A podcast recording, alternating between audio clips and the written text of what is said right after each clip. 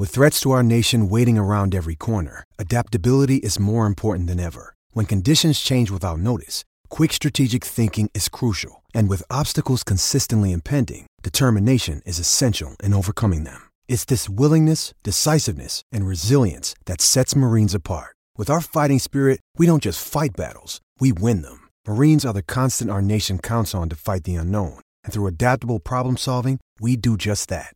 Learn more at marines.com. SB Nation and Underdog Dynasty present the Underdog Podcast.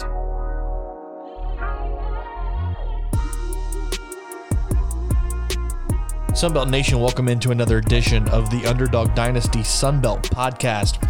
Matt Miguez here. Brian Stone joins me as always. Brian, man, you know, we talk about it all the time, but you get one week closer to football and the air just starts feeling a little bit better every single day.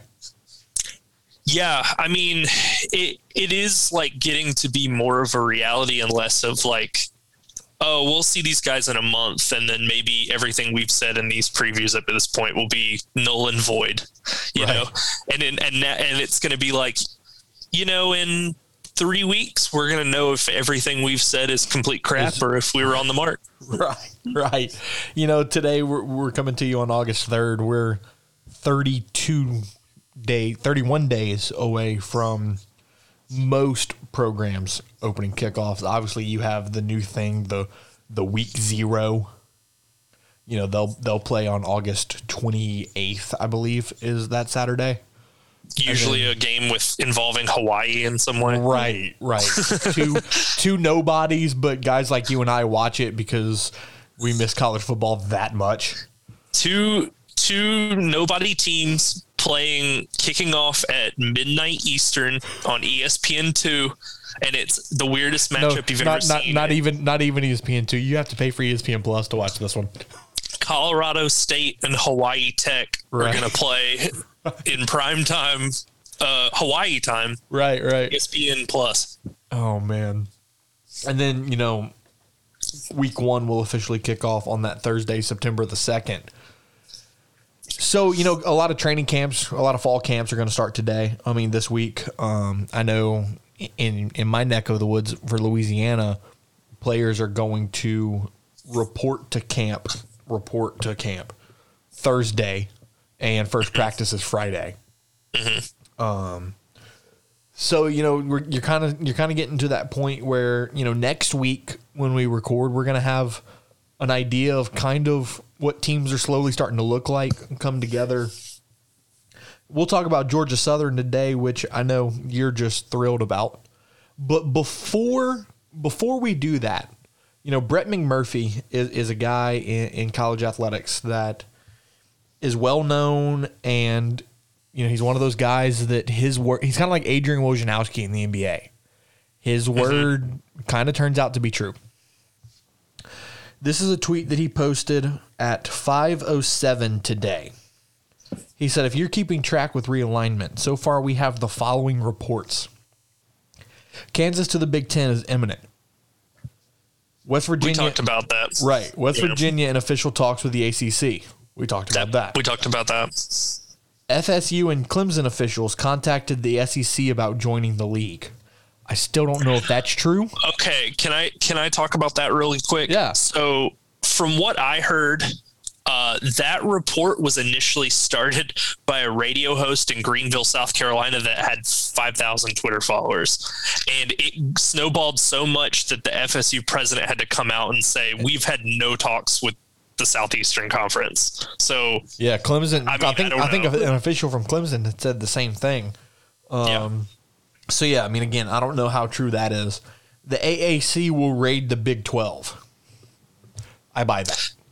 I, I buy mean, we that. talked about we talked about the possibility of that and why it makes sense from a geography standpoint last week. So But I skipped over the best one for last, and this is mind blowing.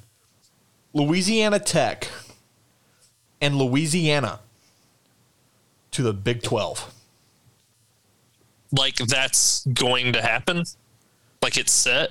There, there's conversation. Okay. Well, here here's my question then to you as a Louisiana fan. A, do we kick you off the podcast? um, because it is this isn't a Big Twelve podcast, and you You're gotta right. Go, Oh, you gotta go talk with the big well- boys now. Well, you know, let, let's be totally honest. If Louisiana goes to the Big 12, am I even eligible to write for Underdog Dynasty anymore? Uh, you'd have to talk to like someone, Hey, hey, someone Er- above my hey, Er- Er- Eric Henry, let, let's talk, bro.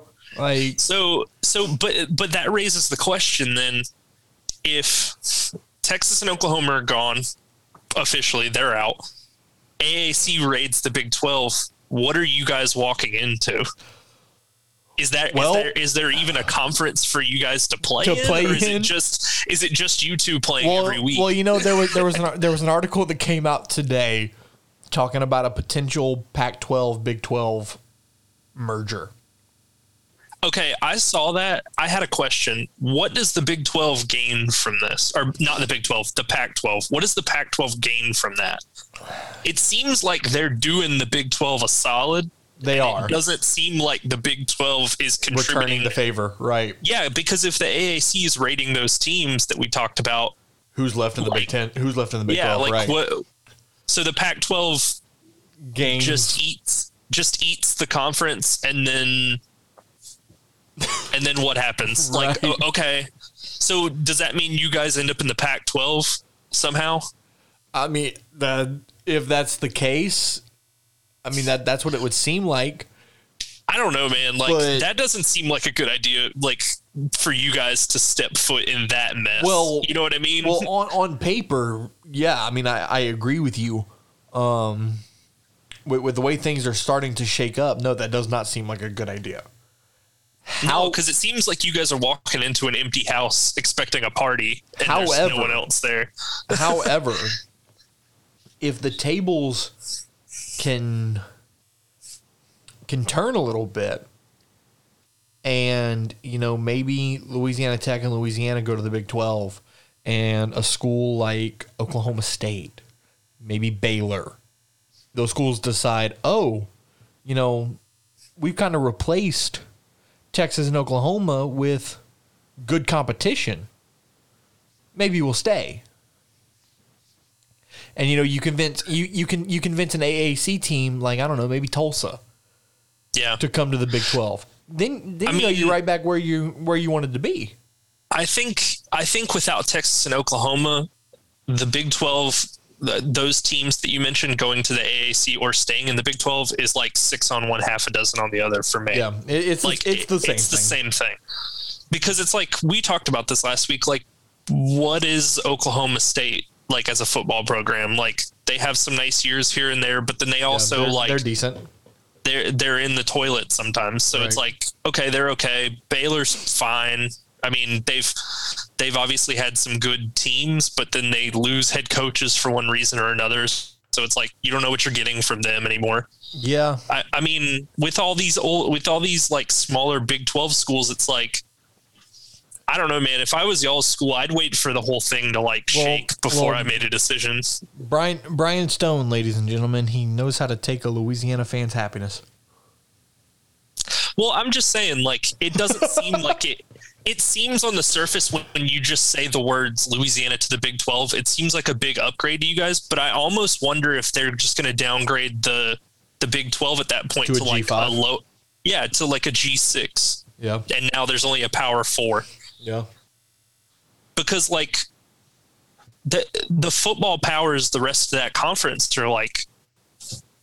I mean, whatever. They they don't have anything. Like, I, I mean, your your Big Twelve title game, if you if you hope they stay, is going to be like Iowa State, Oklahoma State, like every year. I mean, until until you guys or like someone else catches up. I mean, and it's like they don't they really they would be really top heavy as a conference until like I said, you guys catch up or someone else like Right. gets their stuff together. I don't know. It just seems the whole thing seems really weird. I mean, obviously Texas and Oklahoma leaving like takes a lot of wind out of that sail, but like it, it's just the whole thing and I is mean, strange. and I mean, as as it stands right now, that's all just speculation. However, from from my perspective, from a Louisiana perspective, no matter what way you look at it, I mean, the the Big Twelve basically halfway down the drain right now. Mm-hmm. No matter no matter which way you slice it, Louisiana being in the conversation with joining a P five conference straight out of the Sun Belt is massive. Oh yeah, for That's sure. massive. So, I think I think like what I said though is uh, you know oh yeah, you, to- you're, you're spot on. You're you guys on. have to have to avoid the trap of like we walk into the Big Twelve and make it official, and then all the Big Twelve And- teams right. for the American, and It- now it- it's, it's like you show up to the party freshman year of college and you're like, oh, dude, there's going to be a rager. Yeah. And then you've got like six people there. Yeah, no. yeah. You guys are playing Kansas State every other week. Every It's other like- week. It's like it's like well here we are, game three. Manhattan, series. Kansas, best of five. Yeah, Manhattan, Kansas, or or Louisiana Tech versus Louisiana, week four, game number four. Bro, if we had to play La Tech multiple times a year, I think the state of Louisiana would burn to the ground. I think the state of Louisiana would burn to the ground. I mean, Well, I mean, like their I their fans and and we're getting off track here, but their fans, mind you, we haven't played Louisiana Tech in seven years. Uh-huh. Our program has changed dramatically yeah, in seven years. Since then, we've gotten a new AD, we've gotten a new coaching staff, you know, everything, blah blah blah. Their fans to this day sit there and talk about how we haven't beaten them in football in 11 years or whatever. because you guys haven't played them in seven okay, years. Okay, we haven't played since 2015. It's like when Texas A&M talks about Texas, or when they used to, and they're like, "Well, we haven't lost to Texas in a while." It's like because you guys haven't been in the when, same when's, the, conference. when's the last time y'all played? 2011 Right. when you guys were still in the Big 12. or or or you know I, I love I love to say the same conversation with LSU. LSU oh 22 and 0 against L, uh, against LSU or against Louisiana. Okay, but you haven't played us since 2009. Yeah, Like granted, I still think LSU would win. However, it would be a much more entertaining game now than it was in 2009. oh for sure. So, but let's get let's get back to the to the topic at hand, and that is of course your Georgia Southern Eagles, eight and five last year, uh, four and four in the conference. You finished tied for third in the East. You ended up going to the New Orleans Bowl because of all the all the conference shakeup last year, and you absolutely trashed Louisiana Tech in that bowl game. By the way, Can I can I just do like I, because I don't I don't want to really highlight that game down the line like when we start going through the previous season schedule, but you'll you'll appreciate me dancing on graves a little bit. Okay. Um, Louisiana Tech in that game was one of the worst football teams I've ever seen Yeah, they were. put out. And and you can say whatever you want. Their quarterback was hurt. The guys that they ran out there at the quarterback position were an embarrassment to the sport. Like that was how bad they were. It, they were so bad that I didn't feel like this overwhelming sense of excitement because we had beaten a team that was clearly so unprepared with without a real backup quarterback that I was kind of just like I mean, it was one of those things where we did what we had to do. Right. You know what I mean? It was like we were we were clearly like v- pretty healthy as a team by that point because we had had the long layoff, and then we just beat a team's brains in that I was like they didn't deserve to probably be on the same football field. Yeah, you, you know, you, you brought up you brought up their quarterback injury situation, and like you said, I, I agree with you. I mean, the guys they they tried it out in that game were just they're not good. It was Um, ugly. the the the way they played, it was one of those. It, it reminded me of an infant child who is so dependent on their mother that the second their mother leaves, they don't know what the hell to do. Well, just for people listening uh, who didn't watch that bowl game, because if you look at the final score, there's n- and you're not a Georgia Southern fan, there's zero chance to go watch, a reason to go watch that game. Rather, Aaron Allen, the guy that they ran out there to start, let me just read off his stat line for you really fast: ten of twenty-four for forty-one yards, an average of one point seven yards per completion, Oof. and three interceptions, Yeah. zero touchdowns. Yeah, it wasn't good. And then the other guy they ran out threw for 78 yards, but he threw a pick on the one drive that they had actually gained some momentum and were going down to score a touchdown. So, yeah. So, again, that is to say, I don't want to talk about this game super in depth because it was very inconsequential overall to Georgia Southern's 2020 season. But that is to say, it was it had to be rough to watch that game from an outsider perspective because I believe it was one of the only cu- couple bowl games on It was that on- time right. slot. So I'll, I'll tell you, I enjoyed it immensely. woof. I That was how I enjoyed it describe it. immensely. um, and you know, again, as as a football program, I respect what Louisiana Tech has done. Mm-hmm. As a diehard Louisiana fan who constantly gets resp- disrespect from Ruston, so glad they lost. No hard So- feelings, nothing personal, just facts. So let's get it. Do you want to get into the Yeah. 2020 Georgia Southern Eagles? All right. So just to give everybody some background, uh, I went on and on about this last year in the podcast, and I, I promise I won't dote on it too much just because we've kind of turned a page on it. Our offensive coordinator played so scared in our games last year that there were times where I thought he was coaching us to lose.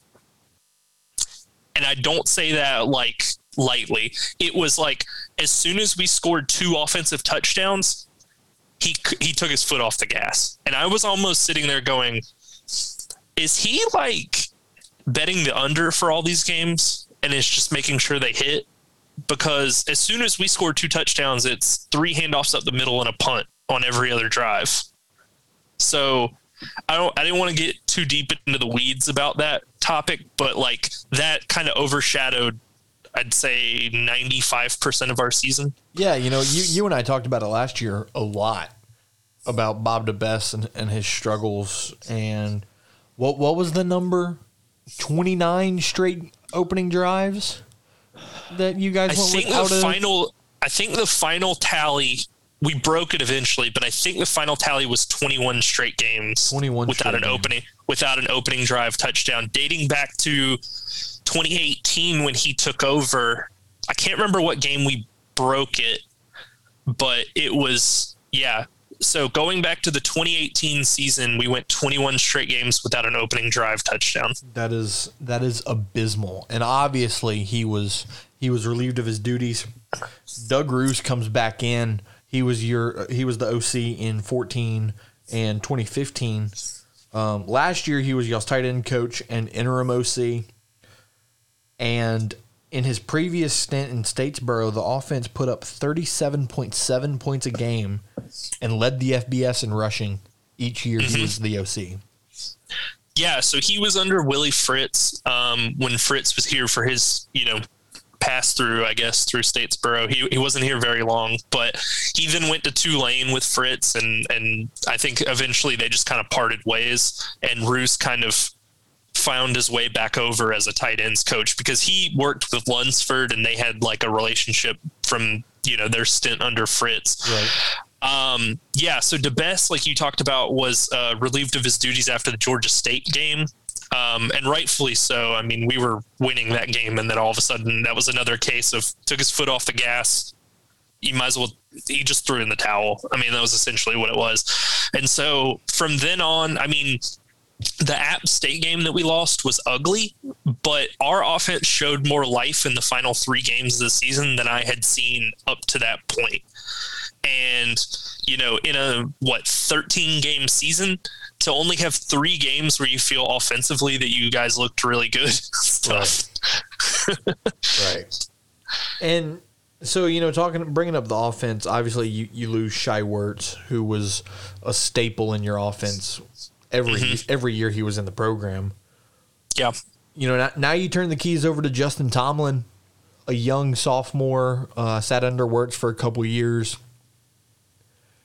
Didn't look great in the time that he played last year. However, No. as as as an optimist, I would I would chart that up to you know, never really being able to get in a rhythm. But you know, you, I mean, you, we can you talk know, about that. You, you know, you know more about this team than I do, obviously. So from your Right. from your perspective, you know, what you, what are your thoughts from the quarterback position? Well, I'll, I'll say this. So obviously losing Werts, uh, he transferred to Louisville uh, as a grad transfer, uh, and his teammate Kenderick Duncan, who also who played safety for us, also transferred up to Louisville. So those are two big losses on both sides of the ball. We now have to fill. Obviously, the quarterback position, Tomlin is kind of a wait and see. Um, he's never intentionally been the starter.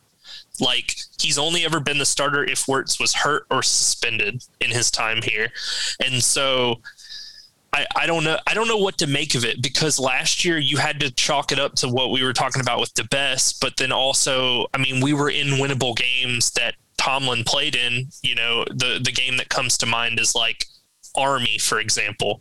We were in a very winnable game against them and just flat blew it. And then Georgia State was the same way. And both of those games, Tomlin Tomlin either started or played a big chunk of both of those games, and neither one of them inspired a ton of confidence going into this year. So we get, you know, on paper, a transfer in James Graham over from the Paul Johnson era of Georgia Tech, who had kind of just been floating around in that program and not really doing a whole lot and was supposed to play quarterback in the triple option. You know, we thought that coming into camp this year, he was going to compete with Tomlin for that job, but late in June, there was a report that Graham had been switched to wide receiver and is playing more of that slot back role that like Wesley Kennedy played last year. So it seems like it's Tomlin's job to lose at this point, although we have a couple of uh, freshman quarterbacks that have come in. Um, and, you know, they were fairly decently touted. So, I mean, I guess that they have just as equally good of a shot to win that job. I mean, as far as I know, I mean, Tom, it's not like Tomlin has shown you anything in games that he's just run away with it and you can't but help but name him the quarterback. Right. I mean, you know, one one thing that's interesting is you brought up the the freshman that could really come in and make an impact. It's a similar situation to Grayson McCall. Mm-hmm. I mean, a kid that was touted out of high school comes into the program. The coaches really like what they see out of him. You know, maybe maybe Chad Lunsford takes a page out of Jamey Chadwell's playbook and gives a freshman a shot.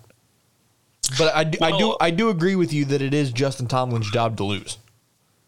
Well, I'll say this. Um, this season feels like the first rebuilding season that Lunsford's had to go through because his entire tenure, he's been able to kind of hang his hat on Werts. And even when he took over for Summers and took over a losing program from Summers, he still had the pieces in place. They just needed to get back to their offensive identity. And you saw when they went from 2017 to 2018, you know, going from winning two games to 10 the next season, all they needed was the right people to run the right off type of offense, which they weren't trying before. So I I mean, you and I talked about this before we started recording. I really do feel like if this season starts kind of spiraling the drain for Georgia Southern and they're not really in contention for a whole lot except a low tier bowl game and a six win season, I think you have to throw one of you know Cam Ransom or uh, Sam Kennerson out there and just see what they have because I, I mean on, on paper nobody expects this team to compete for the East. You know, they're they're competing with Coastal and App. Like those two teams have veteran teams, and we have a couple of nice veterans. But like the the time to strike was last year, and they just didn't. I mean, that's kind of been the case since 2018. They just haven't fired. Yeah, like like you said, this isn't really a, a team that has high expectations. Uh, I, I know around the conference, they're definitely not expected to do to do that well. And clearly, from your perspective, the expectations aren't very high in Statesboro either. You know, one one thing I want to talk about is the running back position. Obviously, in an option offense that you guys run, a, a solid running back is, you know, paramount and, and you get a you get a senior in JD King, uh, 600 yards last year, nine touchdown, five touchdowns. averaged a little over five yards a carry. Obviously, Wesley Kennedy was your workhorse last year, but you know you get a guy that has experience back and a guy like J.D. King. What good does that do? And you also have Logan White come, Logan Wright coming back. Having two guys in in your locker room that ran this option offense last year, have experience, have done it before. How important is that not only for the team as a whole, but for your young quarterback? Yeah, I mean it's huge. Uh, I, I think especially with both of those guys, when you look at like their size, I mean they're they're pretty big guys overall as far as running backs go. So, I, I mean the number one thing I think it means is that it should open up the inside you know, run. Um, both of those guys kind of fill the same role to an extent. Now they're going to rotate a lot, obviously, as the the kind of a back in the this uh, option offense. But you know, Logan Wright, like you said, J.D. King, both of them bring back a lot of uh, senior leadership, and the, they're obviously going to be one of the main cogs of the team with, you know, like you said, Tomlin taking over for the first time. I do want to kind of spotlight some of these other running backs that have played in spurts but haven't gotten a real chance because they've been kind of behind, you know, Kennedy in that like slot back, you know, B back, I guess, role. Um, Gerald Green had some nice games, especially when we were coming to the end of the season, and Kennedy had been indefinitely suspended by that point. And then Jalen White uh, also had done some nice things. And then we get this transfer, Amari Jones, yeah. who I believe is coming over from Tulane. Tulane. Um, I mean, he's just, he's another yeah. guy that's that's a little lighter, but we need speed on the edge to make up for the loss of um, Wesley Kennedy. And I, I, think you add those guys to whatever James Graham's role is going to be, and I hope that he has that same role because wide receivers in this offense that are true wide receivers don't right. contribute a whole lot. So I hope that all of those guys pitch in and you know yeah. end up being that outside pitch man that you need in this offense. You know, you brought up Amari Jones. I think he's going to be that guy for y'all. Uh, you know, he's a very versatile playmaker. Definitely has that edge speed that the Wesley Kennedy had. So uh, I think I think if you're Chad Chad Lunsford, Jones just plugs that hole that that Wesley Kennedy, you know, voided for you. You know, you brought up wide receivers. Oh no, go ahead. You want to say something? Oh, can I just say one thing that that is uh, another thing that gives me pause about Tomlin at the quarterback position that I just thought of? It's decision making. Um, to say it has been questionable at times would be putting it mildly. So a big part of this offense is getting that outside speed option pitch play. And he has shown in the past that sometimes he makes the wrong read and will just pitch it even though someone's about to get blown up or there's no one there. um, right. So that is going to have to be something that gets ironed out. Or, like I said, I mean, one of those freshman quarterbacks is going to be coming in looking for his job. Yeah, you know, decision making comes with comes with experience. Um, that, that that's something that just gets better and better the more you play, and the more game time you have. So, I think that'll improve. However, some guys just don't have the mental aspect of being a quarterback. Exhibit A, Jordan Jefferson from LSU back in the day. Mm-hmm. Freakiest, one of the freakiest athletes I've ever seen.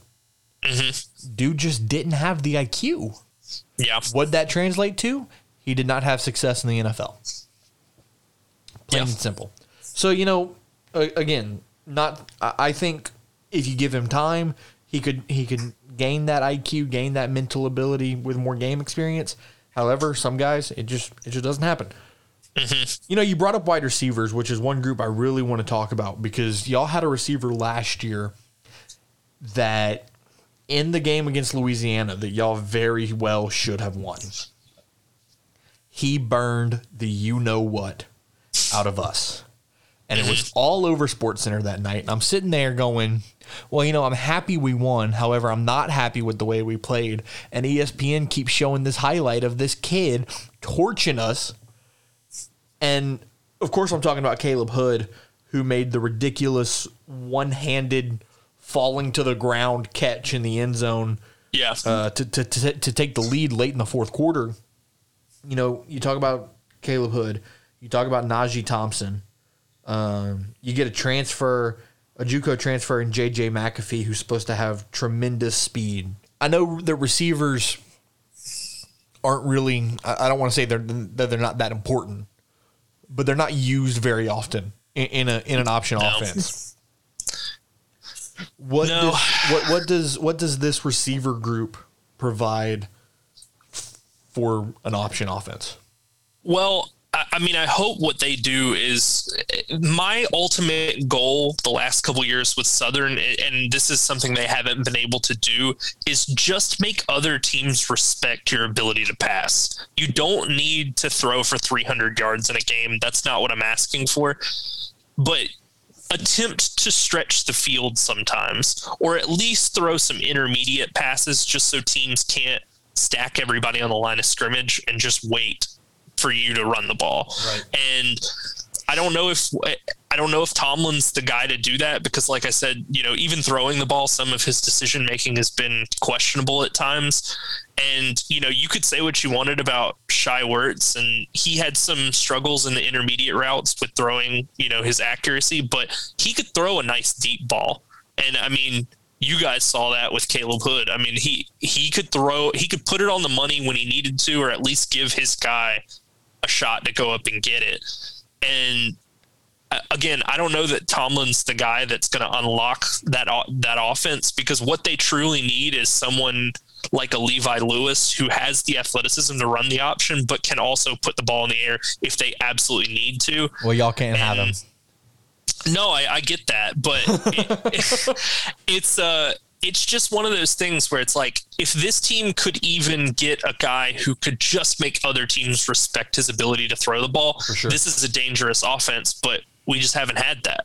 I mean, we haven't had it as far as I can remember. Even our best years when we had like Kevin Ellison, the year we won the Sun Belt with Willie Fritz. I mean, he he was kind of the same deal as Werts. He could throw the ball down the field, but he couldn't hit a guy on a on an in route for ten yards Right. consistently. So it's like, you know, if you could just get a guy that could throw just enough and had athleticism, I think that this offense would go to another level. But we'll we'll have to see what Tomlin has with his arm, and that, that reflects back on the receivers. Yeah, no, no question about it. One topic I want to spend a, a decent amount of time on is is your guys' defense, because you mhm. know in doing research for this episode, you, the defense that you guys have coming back from last year has the potential to be the best defense in the conference.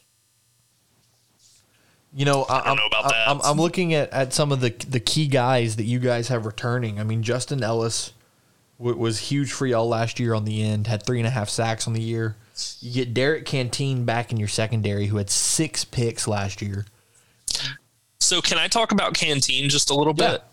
Um, so last year, uh, early on, he was one of those guys that was taking over from, um, you know, Monquavion Brinson and Kindle Vildor and those types of guys big, who, shoes who to fill. yeah, and the first couple games, he I don't know whether it was him or the defensive scheme, he did not look good. Like I I don't know, but as the year went on, and he was a freshman too. So I mean, obviously there's some growing pains there, but as time kind of went along, he became, you know, more of that kind of lockdown defensive back that this defense has to have in order to compete in the Sun Belt because we we talked about it I think in the first preview we did. If you can't stop the the pass in the Sun Belt, like you might you might as well just throw in the towel. Right. Because nearly every team can throw the ball except us. So it's like I mean, it's true. I mean, even Georgia Southern fans would admit, like, that's not our thing.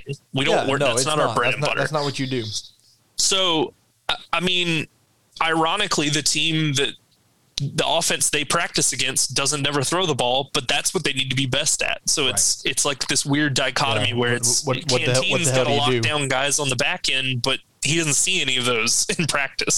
So, but yeah, I, I think the problem with the potential, like you said, for us to be the the the best off or best defense rather in the conference is we're just replacing so many like big shoes uh, as far as you know in the front seven. So I'm looking at it now. You know, Raymond Johnson the third uh, was a big defensive tackle for us that's gone.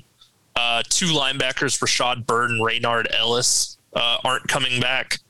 And I think the other thing is we forced a very high rate of turnovers last year on the defensive side of the ball. I mean, we forced 26 turnovers in 13 games. So, yeah, I mean, two takeaways a game. How can you complain with that? Yeah, and and especially when you play in like in a ball control, you know, eat the eat the clock offense. Right. I mean that that only feeds into it, but I I'd like to see what this defense becomes this year, but I wouldn't be surprised if they're just not quite as good as they were last year. I mean, they only allowed 20.8 points per game last year. So, I mean, it might be hard to maintain that pace. Yeah. And, you know, a, a couple more guys I wanted to touch on, especially in that secondary. You know, I brought up Derrick Canteen, but you look at Anthony Wilson in, in the in the strong safety position. He was your second leading tackler last year, 67 tackles from the secondary. Mm-hmm. Um, Justin Birdsong was another guy that stepped up for y'all last year with three interceptions you know, you, you, you talk about, and, and we've brought this up numerous times. The key to a good defense in the Sun Belt is being able to stop the pass. Mm-hmm. I mean, from from what I'm from what I'm seeing from the secondary perspective, you you guys seem like you can defend the pass fairly well. Yeah, I, I mean, I'll say this. So I, there, there are obviously four guys that it all hinges on. Those two safeties you mentioned, Derrick Canteen and um, the other one who I'm looking at here, Darrell Baker Jr., yeah. uh, our other corner opposite Canteen. I, I think the biggest part is um, Birdsong's going to have to replace Kenderick Duncan, who I mentioned earlier transferred to Louisville as a grad transfer with Werts. Um, I mean, he's a bit, he was the captain of the secondary. So someone's going to have to come in and fill those shoes. Now, maybe it's Baker, uh, who's a senior. You know, maybe it's, um, let's see, Birdsong's also a senior. So it's going to have to be one of those guys that kind of captains the back end of the defense. So, I mean, it all, I think it all hinges on them. And then you can work with a lockdown secondary. You know what I mean? Like the, the front seven can figure it out, yeah. but, but you have to be able to stop the pass. Yeah. And, and, you know, like, like we said, you know, that that's a big key to being successful in the Sun Belt. You guys only gave up 214 passing yards a game last year, which is pretty impressive in, in, a, in a pass heavy league. That's yeah. I mean, the game that impressed me most that we played with our secondary was definitely the Troy game. Um, they didn't seem like they knew what they were going to do. I, I mean, right. coming into it, it was they they looked. I believe it was the first time in three years that we had beaten Troy. I believe, if I got that right. Um, but they just looked discombobulated trying to throw the ball, and that's not what usually what you see out of Troy. No, you you usually see a dominant air raid passing attack. Yeah, but you know, one one thing one thing that I want to talk about, and I'm I'm glad you brought up, you know, opponents. I'm looking at some some attendance numbers for you guys, and the one I want to talk about Paulson Stadium for a little bit. You know, mm-hmm. it, it's one of it, in, especially in the G5 ranks, it's viewed as a, one of the tougher places to play in the entire country. Mm-hmm. And, you know, this season you've got Gardner Webb, Louisiana, Arkansas State, Georgia State, Coastal, and BYU coming down to Statesboro. In those in those six home games, what does the atmosphere in Paulson Stadium, you know, hypothetically, let's say COVID's not a thing. Yeah. You got a rocking 25,000, 30,000 people in Paulson Stadium for those six home games. What kind of atmosphere does that provide you guys, and how does that help you, you know, in, in a in a game? Yeah, so you know, in my time when I went to George Southern and attended games regularly, I mean, it was the fans are. I mean, especially on the the away bench side, are rabid. Like they are into it, and so it's like you know, we had a lot of teams during that time, uh, you know, even somewhat recently try to come in and, and, you know, try to silence the crowd and it just doesn't happen. I mean, unless you really, you know, put the boots to Georgia Southern and really beat us down, it's like they're just rocking for like 60 full minutes, man. It, it's, it's tough to like get them to calm down as an opposing team. So from my perspective, it's fantastic. I'm sure other teams that come in disagree and have a different opinion on on our fans and the, the atmosphere. They would, you know, if you're uh, Troy or Louisiana or whoever, and you come in and you you wouldn't go, wow, that guy over there uh, is is screaming his head off at me. What a great atmosphere! You're going. I wish these people would shut up for five minutes. oh, so, why why, why I mean, they bringing my mama into this? Yeah, I, I mean BYU is going to be. I, I, mean they they are used to stadiums that are rocking, but I think they're going to be a little shell shocked coming from Provo to Statesboro. Yeah. It's a it's a di- it's a different world there. Oh, 100 percent, it's a different world. um, you know, I think I think the last thing that I want to talk about this program with you is obviously Chad Lunsford. You know, coming into his fourth season, fifth season as a as a mm-hmm. head coach. He's had like like we've talked about. He's had decent years, um, but you you brought it up earlier. This is going to be his first year where it's a true rebuild because he's had Shai Werts in his back pocket his first 4 mm-hmm. years in in your opinion, from from the Georgia Southern perspective, what what does he have to do this year to to truly find success? So, I mean, the, we talked about it. The expectations for this season with the personnel that we have coming in are not through the roof. No one's expecting them to contend for a Sun Belt title or even in the East. You know, we, the last couple years, I think the thing that has really taken the wind out of my sails since 2018 when we won 10 games is just this team has not even with all the nice like veteran leadership we had had the last couple years has not contended for an east title past the first or second week of october maybe and so this year, I'm kind of looking at it as as long as you seem like you have the program heading back in the right direction and you seem like 2022 might be a year where you could surprise somebody and make a run or something, I think you'll be okay. I think the one thing that this school and the program is not going to tolerate under any circumstances is one of those Tyson Summers two and three win seasons. Like, I just don't think that there's any way that he can play off uh, like a season in which they're just not competitive. You know what I mean?